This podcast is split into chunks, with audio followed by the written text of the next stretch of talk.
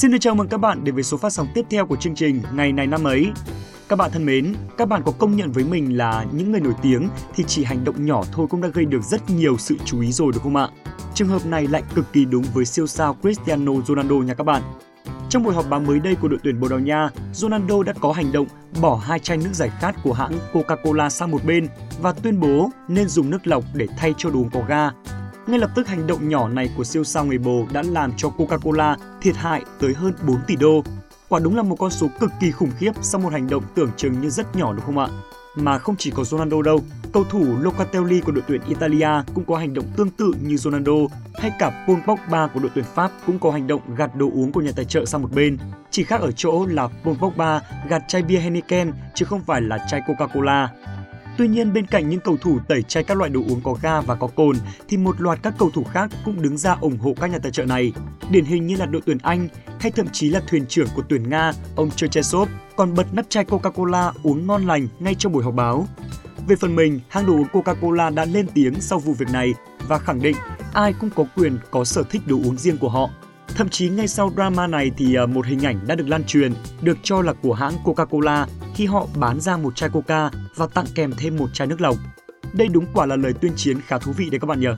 À, các vụ di rời vật phẩm vì không thích hoặc qua đó dùng làm trò tiêu khiển của các cầu thủ xuất hiện ngày càng nhiều, khiến cho UEFA lo ngại việc này sẽ trở thành tiền lệ xấu và ảnh hưởng trực tiếp tới công tác tài trợ của Euro 2020 cũng như là doanh thu thương mại trong tương lai bị sụt giảm. Vì thế sau nhiều ngày im lặng và chỉ gửi đề nghị cho các đội tuyển yêu cầu cần nhắc nhở cầu thủ nên tôn trọng quyền lợi của nhà tài trợ, thì đến dạng sáng ngày 19 tháng 6 theo giờ Việt Nam, UEFA đã ra luôn thông báo sẽ xử phạt tiền các cầu thủ nào còn thực hiện lại việc di rời các vật phẩm của nhà tài trợ như vừa qua, cho dù với mục đích ủng hộ hay không. Một sự việc bên lề thôi nhưng cũng thật khiến cho người theo dõi bóng đá cũng phải à, tò mò để theo dõi diễn biến đúng không ạ? Nếu có thông tin gì mới thì chúng mình sẽ tiếp tục cập nhật ở những chương trình sau. Còn bây giờ thì hãy cùng tiếp tục chương trình ngày hôm nay thôi.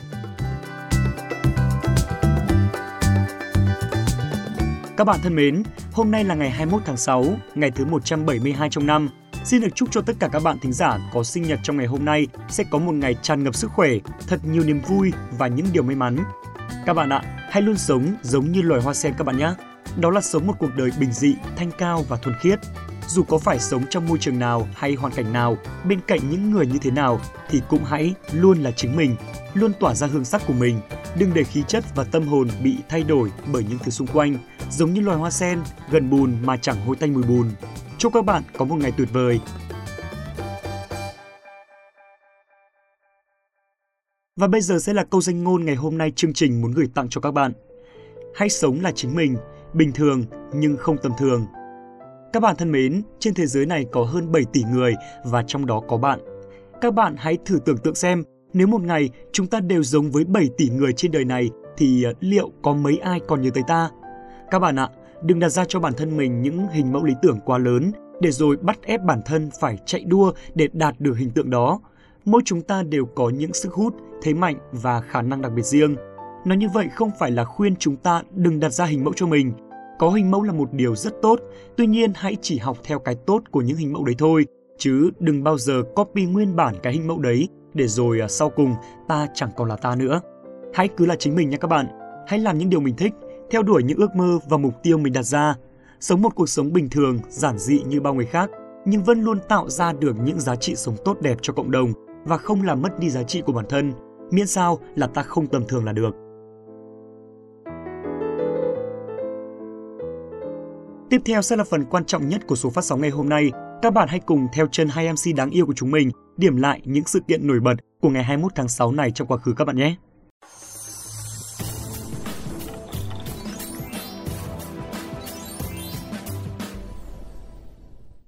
Xin chào các bạn thính giả, Khánh Hà đã quay trở lại với các bạn đây và rất hân hạnh khi được tiếp tục trở thành người đồng hành cùng với các bạn thính giả thân yêu của chuyên mục ngày này năm ấy, một chuyên mục vô cùng thú vị và hấp dẫn. Uh, hello Khánh Hà và các bạn thính giả của ngày này năm ấy và hôm nay thì Đạt cũng đã trở lại rồi đây, lại được dẫn cùng với cô bạn dẫn xinh đẹp ngày hôm nay của chúng ta rồi. à, tại sao mà Quốc Đạt lại luôn mang tới những cái điều hiển nhiên à, trong khi mà các bạn thính giả của chúng ta lại chờ đợi những cái điều bất ngờ mới mẻ? Bình thường thì Hà nói là Đạt hay nổ nhưng mà hôm nay thì Đạt thấy là Hà còn nổ to hơn cả Đạt nữa kia. À, bớt bớt lại đi nhá, xuống thôi nào. Lên cao quá rồi đấy. Khen một câu động viên lấy tinh thần bước vào số ngày mới thôi. Ừ, thôi, không cần phải chối nhiều đâu. Nếu mà thích tôi rồi thì cứ nói ra đi, cứ lấp la lấp lửng làm gì xong rồi lại đổ cho chương trình. Nói chung là ấy, quý vị thính giả, Đạt ấy là một người mà rất hay dối lòng nên là những cái điều mà Đạt đính chính thì các bạn đừng có tin nhá, chỉ là giả dối thôi. À, rồi thôi được rồi, ok. Đôi khi nhường con gái một chút thì cũng không phải là một điều tệ lắm đúng không các bạn? À, bản tính của Đạt uh, trước giờ thì cũng rất ga lăng nên là Đạt cũng không để bụng những chuyện lặt vặt này đâu. Ừ, rồi, ok ok. À, không đùa nữa, chúng ta sẽ cùng bắt đầu với chương trình ngày hôm nay thôi. À mà Đạt đây, hôm nay là ngày gì nhỉ? Hôm nay thì là ngày của Đạt đấy, à hạ Sao, sao lại là ngày của Đạt nó như nào lại đùa ừ, nữa Không hề đùa nhá, là một sinh viên báo chí thì đương nhiên ngày 21 tháng 6 là ngày của Đạt rồi. Hôm nay là ngày báo chí cách mạng Việt Nam, ngày 21 tháng 6 được lựa chọn là ngày kỷ niệm vì đây là ngày ra đời số đầu tiên của báo Thanh niên do lãnh tụ Nguyễn Ái Quốc sáng lập vào ngày 21 tháng 6 năm 1925. Tuy rằng trong lịch sử báo chí Việt Nam, từ những năm 60 thế kỷ 19 đã có gia định báo và một số báo khác lần lượt ra đời tại Sài Gòn, Hà Nội và một vài địa phương khác, nhưng báo Thanh niên đã mở ra một dòng báo chí mới, báo chí cách mạng Việt Nam. Từ khi có báo Thanh niên, báo chí Việt Nam mới dương cao ngọn cờ cách mạng, nói lên ý chí, khát vọng của dân tộc Việt Nam và chỉ rõ phương hướng đấu tranh của nhân dân Việt Nam vì độc lập tự do và chủ nghĩa xã hội. Do ý nghĩa đó, Ban Bí thư Trung ương Đảng Cộng sản Việt Nam đã ra quyết định số 52 ngày 5 tháng 2 năm 1985 lấy ngày 21 tháng 6 hàng năm làm ngày báo chí Việt Nam nhằm nâng cao vai trò và trách nhiệm xã hội của báo chí, thắt chặt mối quan hệ giữa báo chí với công chúng, tăng cường sự lãnh đạo của Đảng đối với báo chí. Ngày 21 tháng 6 năm 2000, nhân kỷ niệm 75 năm Ngày báo chí Việt Nam, theo đề nghị của Hội Nhà báo Việt Nam, Bộ Chính trị Ban chấp hành Trung ương Đảng Cộng sản Việt Nam đồng ý gọi Ngày báo chí Việt Nam là Ngày báo chí cách mạng Việt Nam. Đúng là động đến chuyên môn có khác rỗng rạc và lưu loát quá nhở Khác xa mọi ngày ừ, Chuyện đạt mà lại Nhưng mà đính chính lại là ngày nào cũng lưu loát và rỗng rạc nhá Được rồi, được rồi Chúng ta sẽ tiếp tục chương trình ngày hôm nay với những sự kiện khác đáng chú ý Ngày 21 tháng 6 là ngày thứ 172 trong năm.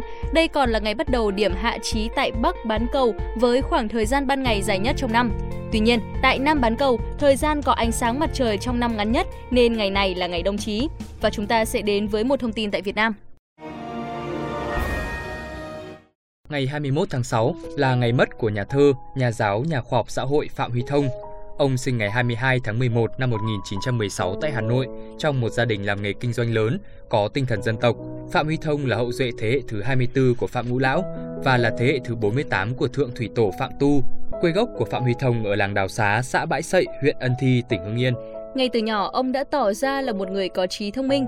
Mới 16 tuổi, ông đã nổi tiếng tiên phong của phong trào thơ mới, điển hình là bài tiếng địch sông Ô, song thơ ca không phải là niềm đam mê duy nhất. Năm 21 tuổi, ông đỗ cử nhân luật tại Viện Đại học Đông Dương. Sau khi thoát khỏi nhà tù Pháp, ông đảm nhiệm cương vị hiệu trưởng trường Đại học Sư phạm Hà Nội từ năm 1956 đến năm 1966, viện trưởng Viện Khảo cổ học từ năm 67 đến năm 88, phó chủ nhiệm Ủy ban Khoa học Xã hội và Nhân văn, đại biểu Quốc hội khóa 2 và khóa 3. Năm 2000, ông được nhận Giải thưởng Hồ Chí Minh về công trình nghiên cứu khảo cổ, chống đồng Đông Sơn và bốn bài dẫn luận thời đại Hùng Vương. Tên ông được đặt cho một con đường vòng quanh Hồ Ngọc Khánh tại Hà Nội và con đường mới đẹp nhất tại quận Gò Vấp, thành phố Hồ Chí Minh. Thông tin vừa rồi thì cũng đã khép lại những sự kiện ở Việt Nam. Ngay sau đây sẽ là những thông tin quốc tế diễn ra vào ngày 21 tháng 6. Ngày 21 tháng 6 năm 223 là ngày mất của Lưu Bị, một vị thủ lĩnh quân Việt, hoàng đế khai quốc nước Thục Hán thời Tam Quốc trong lịch sử của Trung Quốc. Lưu Bị là một trong những nhân vật chính của tiểu thuyết Tam Quốc diễn nghĩa.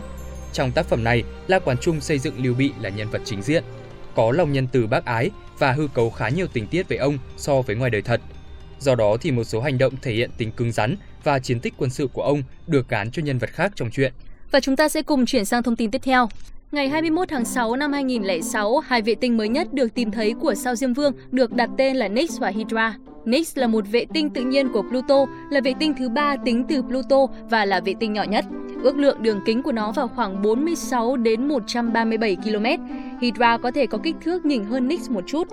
Vừa rồi thì cũng là thông tin cuối cùng của ngày này năm ấy vào ngày 21 tháng 6 hôm nay. Cảm ơn các bạn đã lắng nghe. Hãy tiếp tục đồng hành cùng chúng mình trong ngày này năm ấy nhé. Còn bây giờ thì Khánh Hà và Quốc Đạt xin chào và hẹn gặp lại.